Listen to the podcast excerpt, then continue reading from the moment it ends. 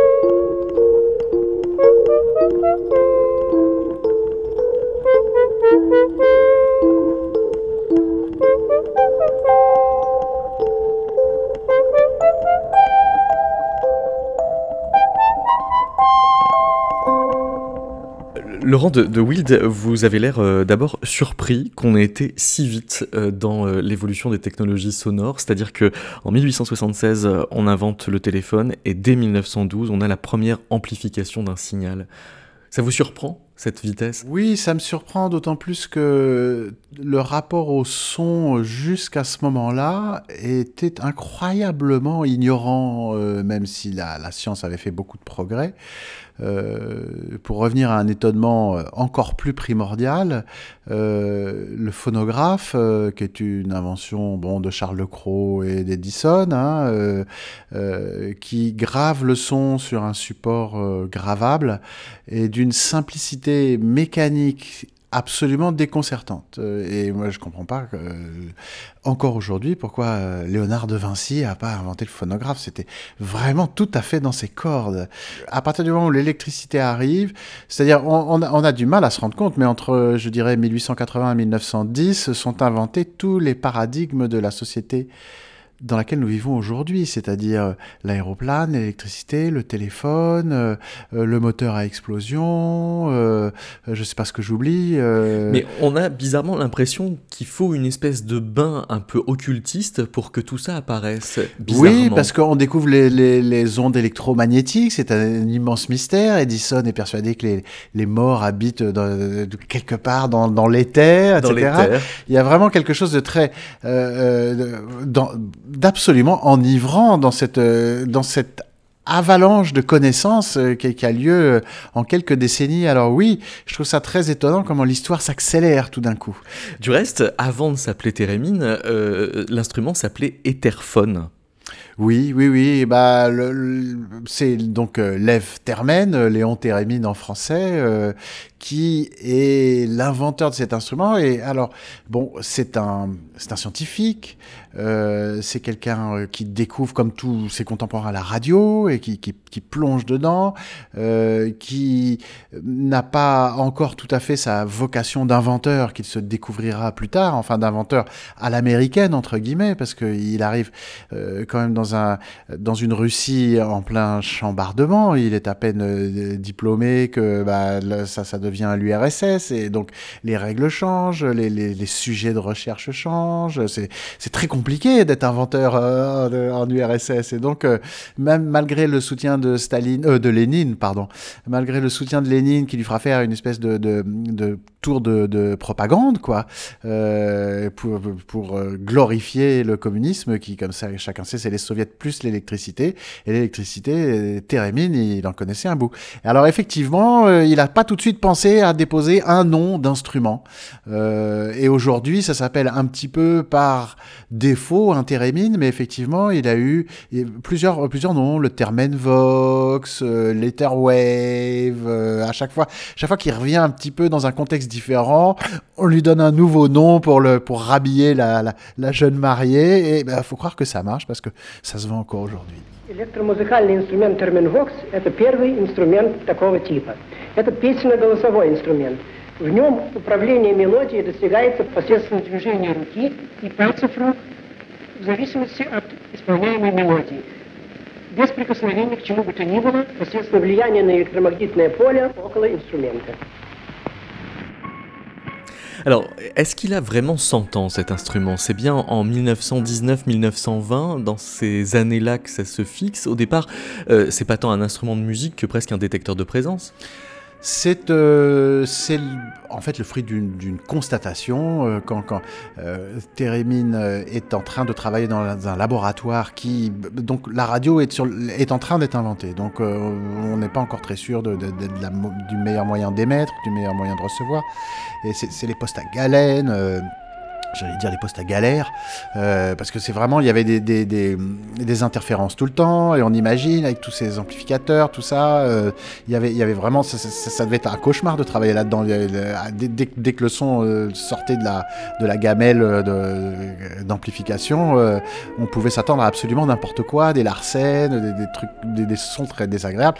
Et donc, euh, Térémine se rend compte qu'effectivement, il y a des interférences quand il passe devant le récepteur radio, et c'est le corps humain qui, qui en quelque sorte très vulgarisé, bah, freine les, les, ondes radio, n'est-ce pas, ou les perturbe et empêche le récepteur de faire, euh, de faire correctement son travail. Et, comment est-ce qu'il les perturbe? Bah, En émettant une sorte de sifflement euh, euh, qui, pour n'importe quel ingénieur, euh, serait juste un but euh, d'élimination, c'est-à-dire que voilà, ces sifflements, il faut que je trouve un moyen de les éliminer. Et Térémine, dans la mesure où il est violoncelliste, euh, musicien, esprit libre, il dit mais ces sifflements, c'est génial si j'arrivais simplement à les contrôler. Et donc, il, il, perce le mystère euh, eh bien, euh, de la, capacitance du corps humain, euh, pour utiliser un terme euh, d'électricité. Et effectivement, la première application à laquelle il pense, c'est le, fameux euh, rayon qu'on traverse, n'est-ce pas, invisible, euh, le rayon d'onde électromagnétique qu'on traverse. Et, quand on les traverse, eh ben, ça, fait, ça fait une sonnerie.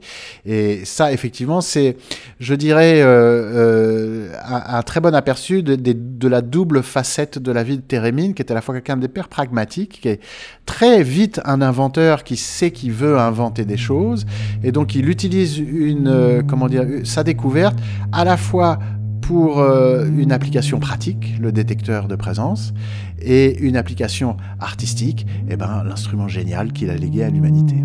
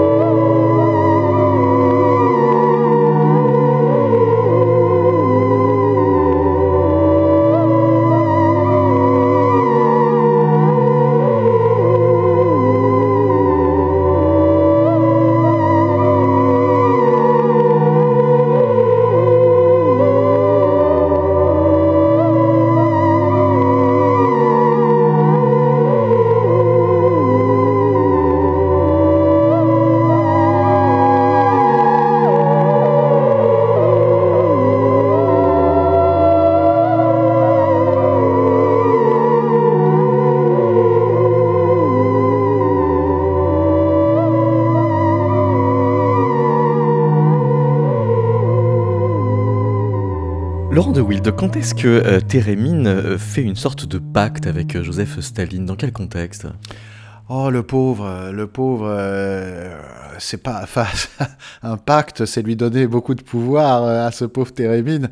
bah, c'est c'est une histoire très triste la vie de Térémine parce que donc il fait cette tournée cette tournée triomphale en URSS, puis après ça il va en Europe et c'est encore la, la, tournée triomphale, ça c'est Lénine qui lui fait faire. Ça c'est voilà, dans, au début des années 20. Exactement. Et, et donc il, après ça, ça le, le, le, le, bruit se répand que cet instrument extraordinaire existe. Il fait une tournée européenne. Il y a Maurice Marteneau qui est euh, dans le public et qui enrage parce qu'il il a fait la même découverte, la même constatation dans les mêmes conditions, sauf que lui est parti dans une direction différente et que lui, comme il est prof de musique et pas vraiment, il est plutôt inventeur du dimanche, il a pris son temps et il voit Térémine qui il est en train de lui euh, de le coiffer sur le poteau. Toujours est-il que effectivement, c'est quand même très très impressionnant le Térémine à, avoir joué, c'est-à-dire que c'est une position un peu de chef d'orchestre de la main droite, n'est-ce pas? Et puis euh, de la main gauche aussi, euh, sauf que la main droite euh, avance et recule un petit peu par rapport à, à l'antenne qui est verticale et qui donc, va définir la hauteur du son, et puis la main gauche monte et descend un peu en coupelle pour contrôler l'attaque du son ou, ou, son volume tout simplement. Et, et c'est vrai que quand les deux mains jouent ensemble, c'est extrêmement gracieux, c'est très hiératique. C'est euh, littéralement le son de l'éther, quoi. Euh, l'éther là où se, se, déploient les ondes électromagnétiques. On, ne touche rien, c'est juste la proximité, c'est le son de l'espace. En plus, c'est un son de, un peu de si musical incroyable euh, qui, qui, qui, pousse à la rêverie contemplative. Donc, c'est vrai que on, imagine quand même en 1925 ou 26 quand il arrive en Europe, c'est absolument révolutionnaire. Et donc, il continue euh, sa poussée aux États-Unis. Il est euh, euh, censé faire une tournée d'un mois. En fait, il y restera 10 ans, de, de, 30, de, 28 à 38, pendant laquelle, cette décennie pendant laquelle il déploiera tous ses talents extraordinaires. Un de ses talents, malheureusement, c'est celui de faire faillite. Et, il fera faillite tellement souvent qu'au bout d'un moment, euh, le voilà obligé de euh, revenir en URSS, où il se passe des choses euh, assez, assez bizarres, c'est-à-dire les purges staliniennes ont, ont, commencé, mais on ne le sait pas vraiment.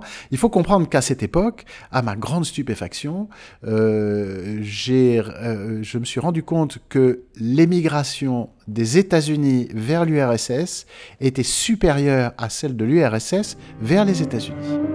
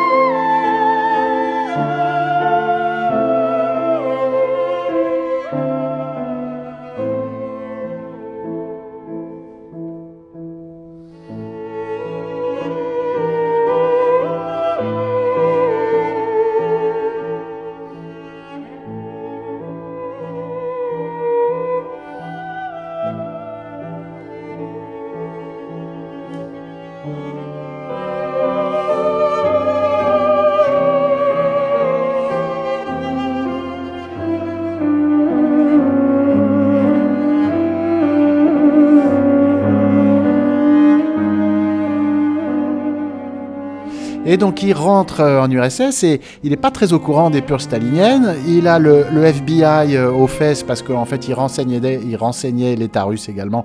Il avait un petit rôle euh, d'espion qui, qui tenait un peu à contre-coeur, on va dire. C'était le la façon qu'il avait de pouvoir rester là-bas et qu'on lui raccourcisse pas sa laisse.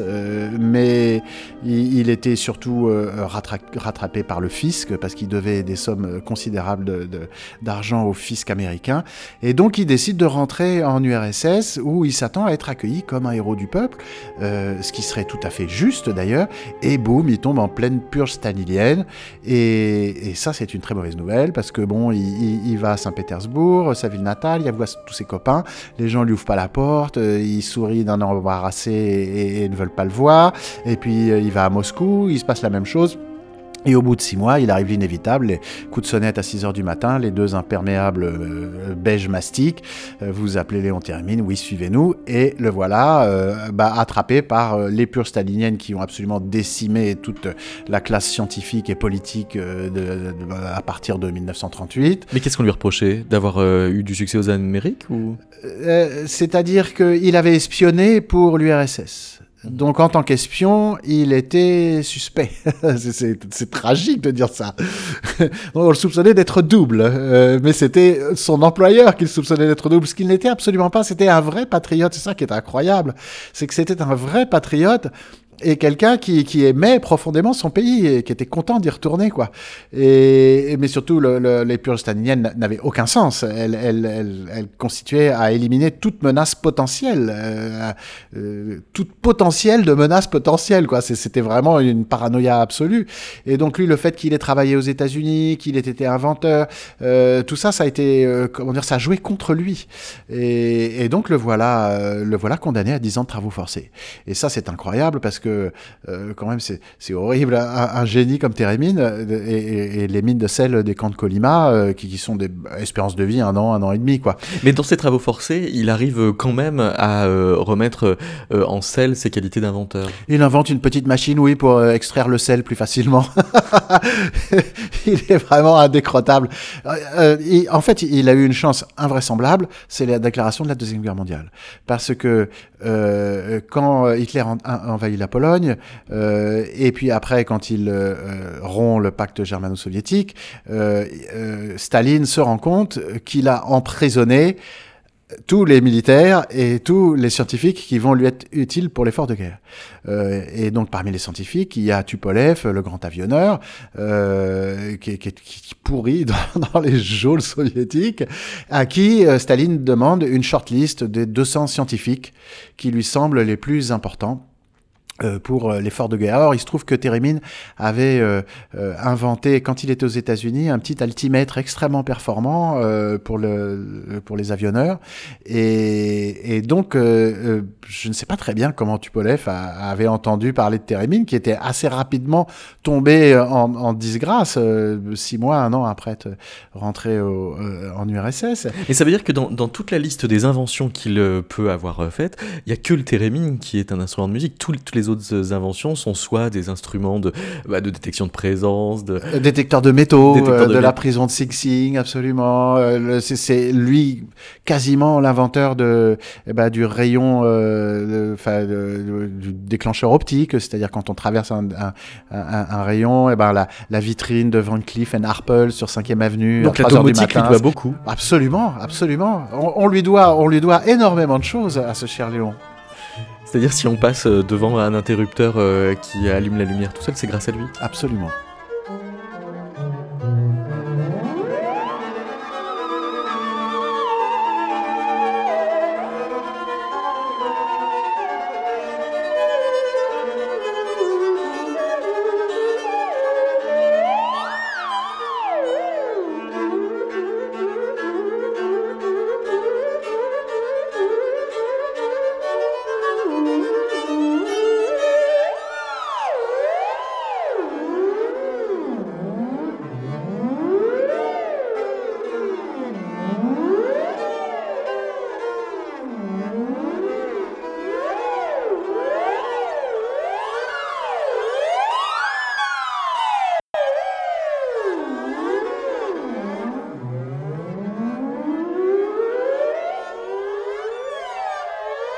Quand euh, il a euh, cette gloire euh, musicale aux États-Unis, alors ce qui est intéressant, c'est que dans sa concurrence à Marteneau, il est sur le plan musical beaucoup plus novateur. il publie un article où il écrit Mon invention libère le compositeur du despotisme, des douze tons tempérés du piano. Là où Marteneau se, se, force à retrouver la gamme classique et le tempérament égal par les ondes Marteneau, lui, au contraire, va essayer de rentrer en résonance avec toutes les sur la microtonalité de l'époque. Oui, et puis il faut comprendre aussi que le clavier était, était devenu au 19e siècle euh, la grille à travers laquelle passait toute la musique. Et effectivement, je trouve, je trouve que la remarque est extrêmement juste. C'est-à-dire le piano, le, clavier, hein, je dis pas le piano, mais le clavier, parce que euh, c'est un concept, le clavier. C'est un concept de machine. C'est-à-dire, euh, c'est un concept de boutons. On appuie sur des, boutons qui s'appellent les touches, euh, qui sont organisés dans un certain ordre, et au bout desquels il peut y avoir une corde pincée, une corde frappée, du souffle dans un tuyau, une petite roue qui va tourner contre, contre une corde, comme la, vieille, à la vieille la roue, par exemple. c'est vraiment un concept. Et, ce concept est extrêmement restrictif parce qu'effectivement, le demi-ton, de, tel, tel, que le connaît le, clavier, est, l'intervalle de base à toute la construction harmonique de la, musique symphonique, etc. Euh, mais c'est un, intervalle qui est très grand, c'est une brique qui est très grosse. Euh, et, et, toutes les musiques du monde sont, sont sensibles à des intervalles au moins deux fois plus petits. Et, et comment dire, cette, cette possibilité est complètement écartée par le, par le piano, euh, par le clavier, pardon. Et quand Térémine arrive, effectivement, la révolution de l'électricité dans la musique, de l'amplification et de son instrument vont de pair avec une mise à bas de l'ordre ancien et de la tyrannie du chromatisme euh, du clavier. Euh, et ça, ça c'est absolument magnifique. Je dirais que c'est ce qui fera sa perte d'ailleurs, parce que tous ceux qui ont euh, acheté un thérémine, à l'époque comme aujourd'hui, font la même constatation. C'est quand on le voit en magasin et quand on voit quelqu'un qui sait en jouer, on ne peut pas résister à l'envie de l'acheter. Mais quand on se trouve en face de l'instrument et qu'il faut apprendre à en jouer, c'est extrêmement ingrat. Euh, pour plusieurs raisons. D'abord parce que d'avoir une hauteur de pitch, de, son euh, correcte, euh, demande un travail très long. C'est celui de l'apprentissage du violon ou du violoncelle. c'est aussi difficile. C'est même plus difficile parce que sur, le, sur une touche d'un instrument à cordes, on a vraiment, on peut vraiment enfoncer son doigt, tandis que tout se passe dans l'air avec le thérémine. Et ça, je parle de la main droite, juste pour la hauteur du son. Après, euh, le thérémine est un son qui n'a pas d'attaque. Euh, c'est-à-dire qu'on le sait. On peut pas faire ah ah ah ah ah et on peut pas faire ta ta ta ta ta. Et dans les instruments à clavier, la plupart ont, par exemple le piano, commence toujours par une attaque une attaque et puis un son après. Mais alors comment est-ce que vous expliquez que les premières œuvres que Térémine joue avec son instrument, euh, c'est par exemple le signe de Saint-Saëns, précisément une musique, euh, on pourrait presque dire archi tempérée bah, euh, la façon dont il joue la mélodie n'est pas, n'est pas tempérée, puis on l'entend faire des glissando, euh, c'est ça.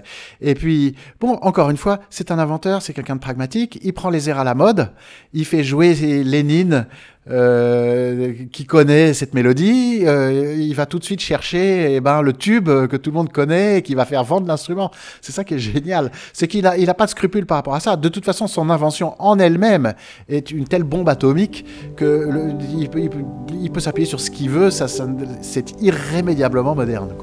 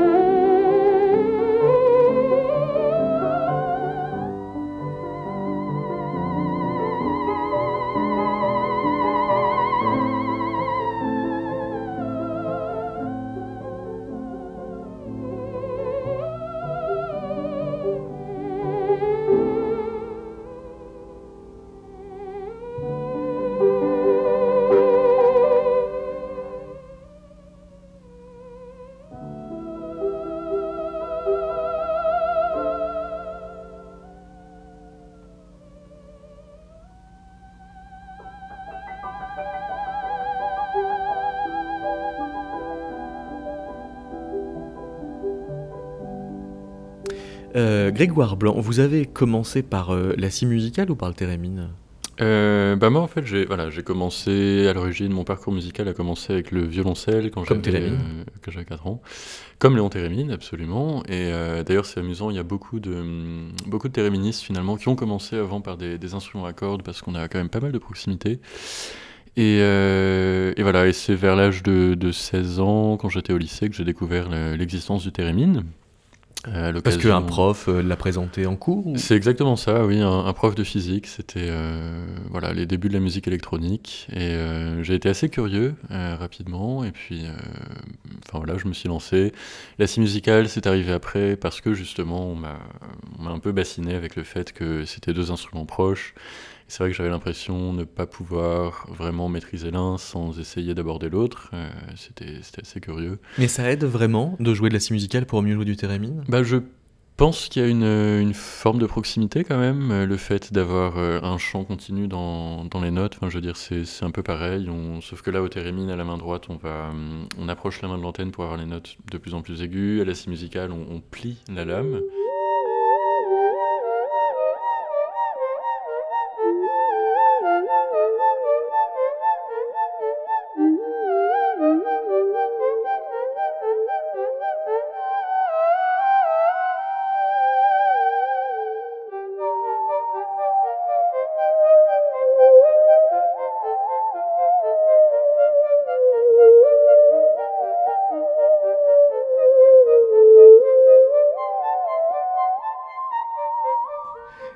Est-ce que euh, les, lamistes sont tous téréministes aussi?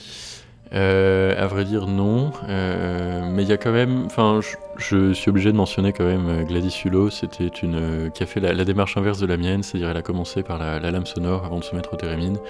Et c'est assez amusant parce qu'elle a eu beaucoup de facilité finalement pour se mettre au thérémine après la lame sonore, de la même manière que moi, après le thérémine, j'ai pu aborder assez vite. Donc je pense que oui, enfin quand on a hum, cette démarche d'aller d'aller chercher des notes dans un espace qui est absolument pas délimité, euh, on peut on peut s'y retrouver assez vite quoi. La musique classique est au-delà. C'est métaclassique, avec David Christoffel. Et ma vraie curiosité est de savoir s'il y a des contacts entre les ondistes et les téréministes. Il y en a, il y en a peu. Euh, moi, par curiosité, j'étais quand même allé voir euh, la, la classe d'onde Marteneau de, de Boulogne-Billancourt, euh, ju- juste pour voir. J'ai un bon, un bon collègue téréministe, euh, Charlie Draper, qui, lui, donc après avoir joué du térémine pendant des années, s'est plongé avec passion dans les ondes Marteneau. Euh, donc oui, il y y, a des liens. Après, pas tant que ça. Je pense qu'historiquement, il y a quand même cette espèce de rivalité. Enfin, la légende raconte que quand Maurice Marteneau et Léon Térémine se sont rencontrés, ils se sont immédiatement détestés. Et, euh, on garde cette idée que pour les ondistes, enfin j'ai l'impression le, le joueur de Térémine est un peu plus approximatif dans, son jeu. Et, euh, et à l'inverse, un joueur de Térémine va considérer que les ondes Marteneau sont beaucoup trop propres pour, euh, en termes de phrasé. Mais c'est vraiment deux, instruments très très différents.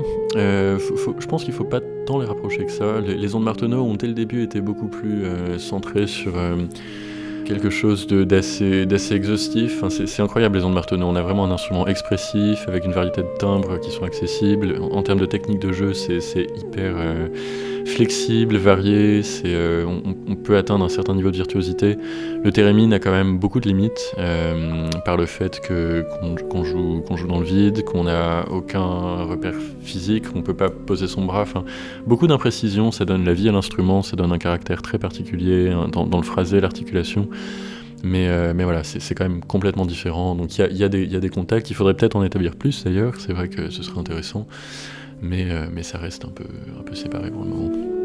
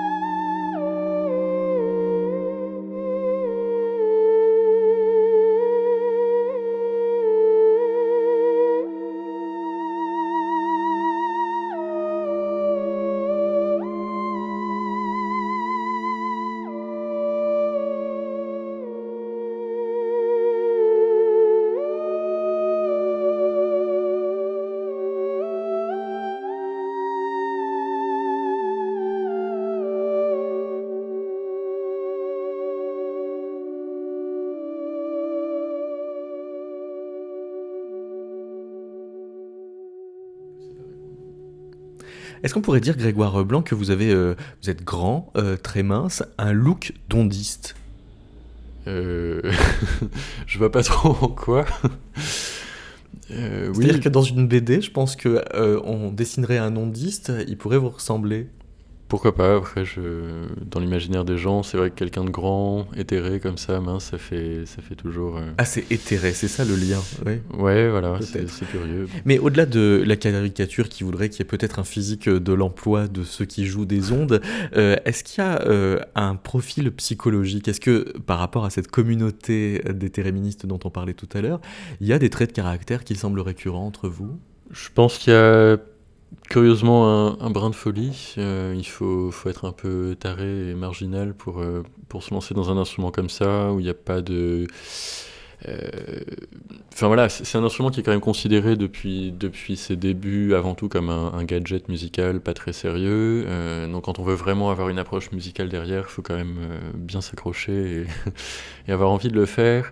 Et puis je pense que ça attire aussi beaucoup de gens assez, assez étonnant. Enfin, moi, je, je sais pas, mais je suis quand même étonné. Parfois, j'ai des, des, demandes de, de, contact, des gens qui veulent prendre des cours, il y a des, des voyantes, des, enfin, voilà, des, des, gens assez, assez curieux qui sont fascinés par l'aspect euh, un peu magique qu'il y a derrière. Enfin, c'est vrai que le, fait de jouer dans le vide comme ça avec des ondes électromagnétiques, ça peut. Ça peut, euh, ça peut attirer, euh, attirer des gens assez, assez marginaux, mais non, enfin, dans, la communauté des, des, il y a. Il y a Jimmy Virani. Oui, Jimmy Virani, voilà, il, est, il est incroyable. Il est à mi-temps éleveur d'escargots et, euh, et, joueur de térémine. On a. Euh, euh, qui d'autre bah, Gladys Hulot, dont je parlais tout à l'heure, qui est lamiste et téréministe, et qui c'est une artiste extraordinaire. Elle est aussi illustratrice, elle fait des, des, des jeux de tarot, elle est très liée aussi avec des, aspects un peu enfin, surnaturel entre guillemets dans son art, c'est euh, assez fascinant. Euh, non, il y, a pas mal de personnalités très originales, c'est euh, intéressant. Et puis, il y a Coralie Heringer, à qui j'ai précisément posé la question comment se fait-il que la couleur sonore du Térémine se trouve si prenante, mais aussi romantique? Et au lieu de répondre par des aspects complètement techniques, justement, elle parle aussi de magie. Écoutez. Ah. C'est vrai que le son est très prenant le son du thérémine est très prenant, mais je pense que ce qui le rend prenant est le fait euh, que lorsqu'on en joue, euh, on a, le musicien a une tendance à, faire des glissandos entre les notes et peut-être à saupoudrer le tout euh, d'un petit peu trop de, vibrato, ce qui donne un côté plus mélancolique. Mais je ne sais pas si c'est la seule explication, peut-être que c'est simplement la magie du thérémine.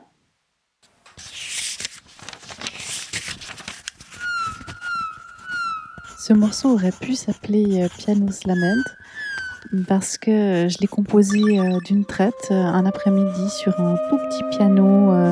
Enfin, c'était pas vraiment un piano, c'était un petit clavier MIDI auquel j'avais mis un son de piano. En le réécoutant après coup, je me suis dit que ça valait la peine que j'essaie de l'enregistrer au thérémine.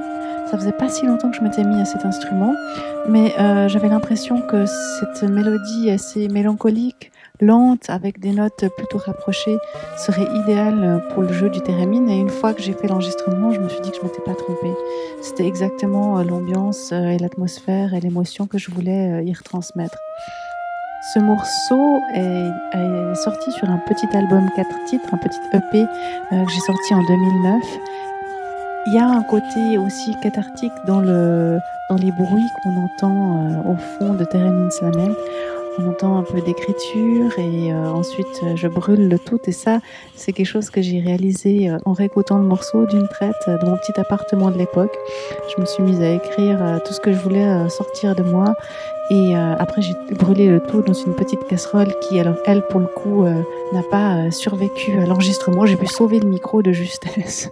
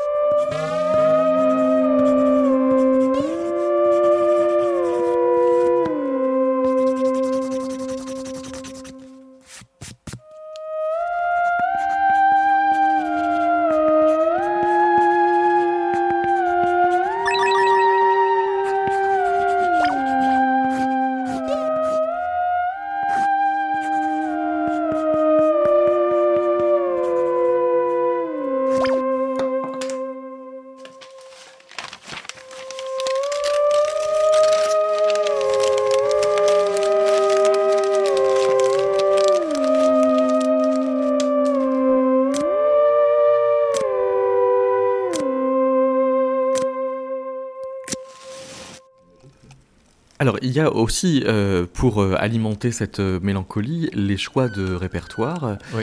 Euh, L'un des premiers airs que euh, Térémine lui-même joue avec son instrument, c'est le cygne, oui. extrait du Carnaval des animaux de Saint-Saëns, qui est la mélancolie qui se pose là, mais c'est d'abord parce que c'est un, une pièce pour violoncelle et qu'il la maîtrise, c'est ça Ou euh, c'est Bah- aussi une conquête de légitimité qu'il faut donner à l'instrument en lui donnant un répertoire qui est directement tiré euh, du canon académique? Alors c'est très intéressant l'histoire de, légitimité, mais d'abord sur, euh, la, question de hum, pourquoi le signe, pourquoi, ce, répertoire issu des, des cordes à l'origine et tout ça. Effectivement, Léon Thérémine était violoncelliste à l'origine, donc tout de suite quand il a inventé son instrument, les, premières pièces qu'il a jouées, c'était ce qu'il avait l'habitude de jouer vraisemblablement au violoncelle. Donc le signe, il y avait une étude de Scriabine, euh, il y avait plein, d'autres choses comme ça.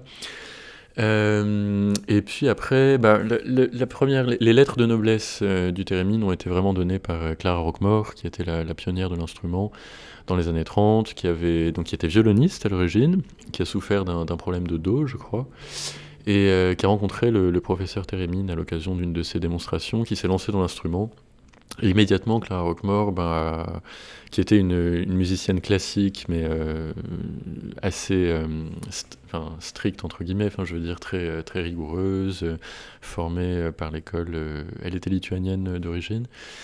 Et, euh, voilà, donc elle a apporté dans le répertoire original du Térémine, enfin, elle a beaucoup de transcriptions de, pièces classiques, beaucoup de Bach, de, de Rachmaninoff, euh, tous ces grands compositeurs. Et, euh, et ça reste encore aujourd'hui. euh, on, joue, enfin, quand on joue du Térémine sérieusement, c'est avant tout la, musique classique qu'on essaye de- d'aborder. Euh, donc oui, dans, le répertoire, il y a, un peu cette, tendance. Et la, quête de légitimité autour du Térémine, c'est encore d'actualité. On a tout le temps... Enfin, aujourd'hui, voilà, cette image du, du comme, comme je disais tout à l'heure, comme, gadget musical un, peu, un peu original. Et, euh, et ça s'utilise, aujourd'hui, ça se vend. Si vous allez dans n'importe quel magasin de musique, vous achetez un Térémine, ce sera catalogué comme synthétiseur. Et on peut vous le vendre comme, euh, comme outil pour aller contrôler euh, donc des synthétiseurs. Ce que tout le monde ne fait pas forcément avec goût et talent. Coralie Heinger, que, que vous interviewez, c'est un peu une exception parce qu'elle a vraiment une, une recherche derrière qui est, qui est extraordinaire. Elle utilise vraiment comme, enfin, comme instrument de musique à part entière et elle contrôle ses synthétiseurs avec. Mais quand on l'utilise juste comme effet sonore pour faire du, bruit, c'est un, peu, un peu limité et ça renforce cette image de, gadget justement. Donc oui, il y, a- une quête de légitimité. On essaye de dans la, communauté du Térémine de faire appel à des compositeurs contemporains un peu pour développer le répertoire. Euh, on essaye de participer à la musique de film, à tous ces éléments-là. Enfin, je crois que le Térémine a vraiment sa place dans, plein de répertoires différents. Il faut juste pas se donner de frontières, essayer plein de choses. Euh, voilà, j'aimerais bien aussi euh, moi-même sortir un peu du, classique parce que c'est vrai que c'est ce que j'ai fait jusqu'à présent euh, beaucoup. Donc voilà, j'ai une démarche de recherche un peu, enfin, qui, qui se lance là. Maintenant, mais, Et puis euh, il y a un compositeur euh, qui a récemment créé euh, une pièce pour euh, Térémine euh, et orchestre qui s'appelle euh, Régis Campo. La pièce s'appelle euh, Dance Floor with Pulsing for Térémine. Elle a été euh, créée au festival Ars Musica euh, en 2018 par euh, Carolina Egg. Voici un extrait.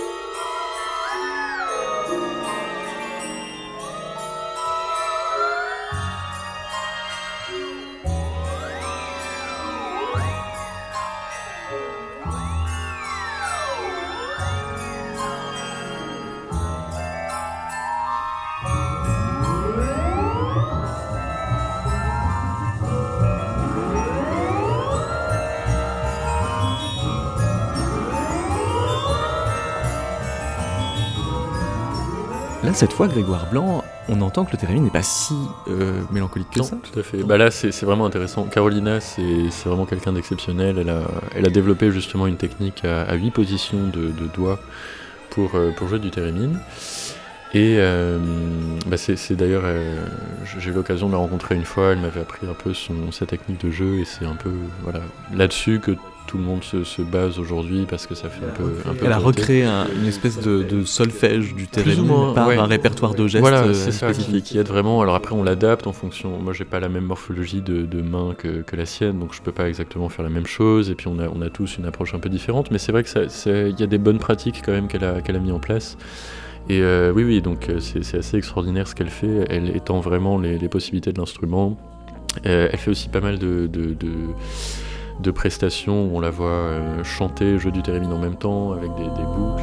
C'est assez créatif.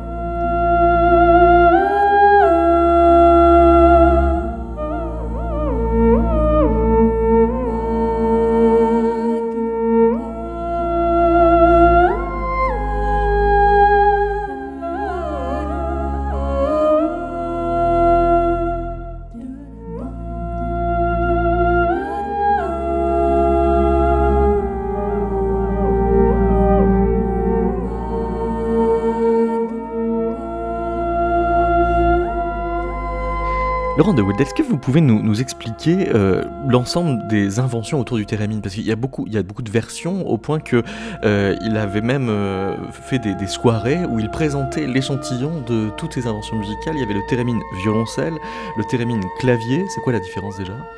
Bah, euh, en fait, c'est la façon dont, il est, dont sont produits les sons. Euh, là, vous faites référence à, cette, euh, à ce concert euh, désastreux du 1er avril 1934 euh, qui, qui, en fait, scellera euh, sa, sa, sa déchéance, en quelque sorte. C'est- un, un concert à, Carnegie Hall où, effectivement, il met sur scène, je sais plus si c'était 12 ou 16, versions différentes euh, de thérémine, de, de déclinaison du principe du thérémine. Alors effectivement, il y a le thérémine classique de la qui se joue comme, comme je, je l'ai décrit tout à l'heure. Il y a euh, le thérémine, euh, c'est-à-dire il y a une touche de violoncelle, mais il n'y a pas de corde. Mais c'est la position du doigt sur la, sur la touche qui crée électroniquement le son.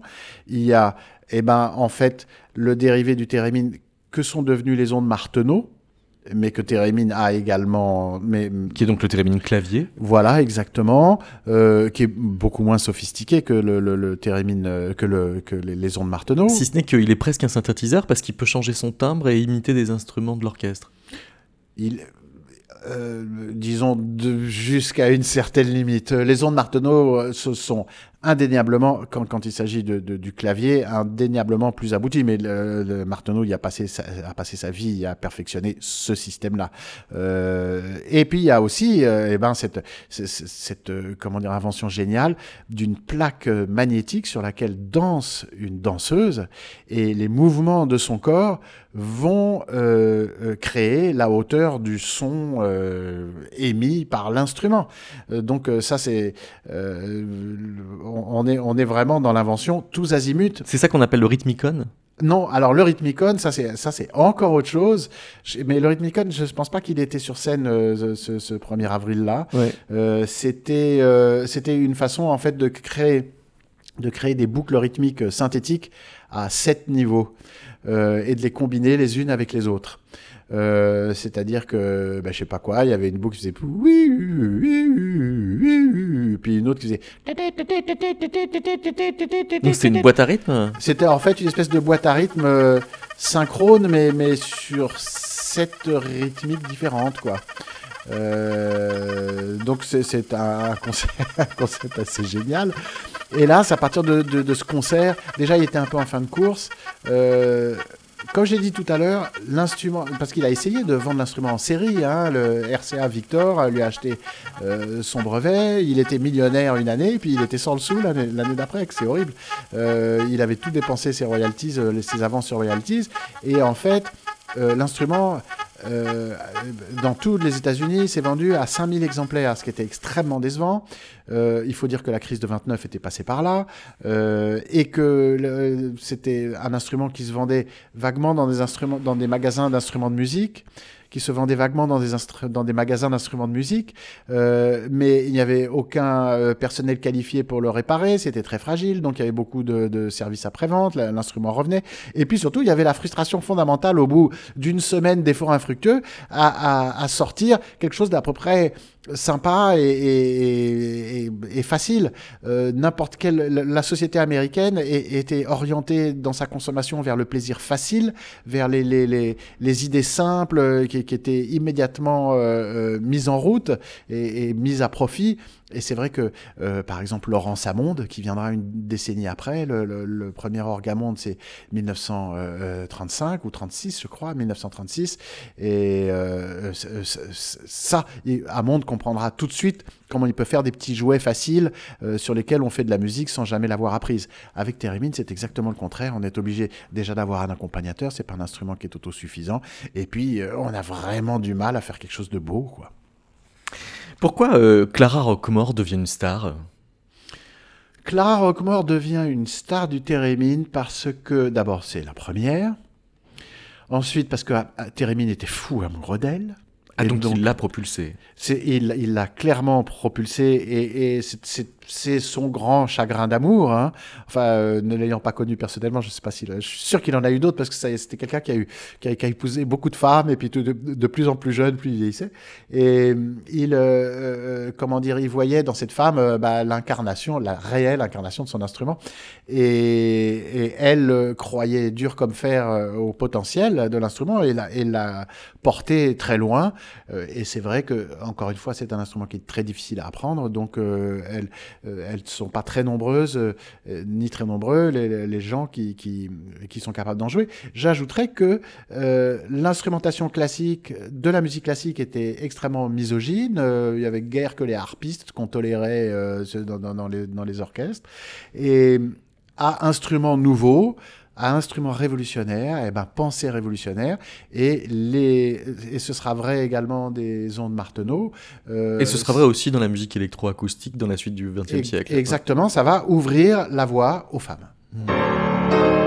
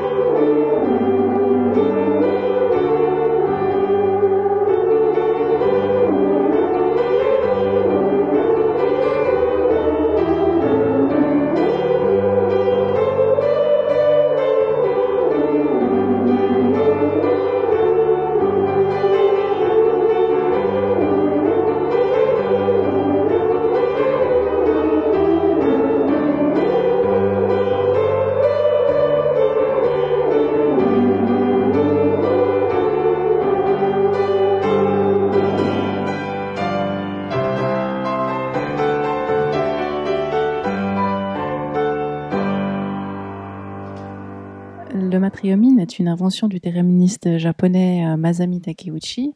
Euh, en fait, il a mis euh, un thérémine à l'intérieur d'un boîtier en forme de matrioshka en l'honneur du pays d'origine du thérémine qu'est la Russie. Alors, quand je dis un thérémine, c'est pas tout à fait juste parce qu'en fait, c'est un thérémine simplifié. Il n'y a pas la gestion du volume, donc il n'y a qu'une antenne, l'antenne de la gestion de la fréquence de la note l'expression musicale, du coup, euh, est plutôt euh, simplifiée euh, sur cet instrument. Alors, c'est un instrument, je dirais, standard qui permet peut-être d'être une première étape vers l'apprentissage du thérémine. Donc, on peut en jouer seul ou à plusieurs, mais il est vrai qu'au Japon, c'est devenu une véritable institution Et alors peut-être euh, c'est lié à leur euh, culture, mais euh, les gens aiment se retrouver et jouer ensemble du matriomine et ils font des canons à plusieurs voix. À voir en live, c'est toujours assez grandiose et spectaculaire déjà parce qu'il y a tout un cérémonial autour, ils sont habillés de manière uniforme, enfin voilà. Et puis aussi, j'utilise un stéthoscope, alors un stéthoscope médical en guise de retour. Donc ils collent euh, la partie du stéthoscope sous le matriomine et euh, ça leur permet d'avoir un retour direct du son de leur instrument euh, dans leurs oreilles tout en gardant quand même une oreille libre pour entendre l'ambiance et le, le son de ce que produit le groupe de manière générale.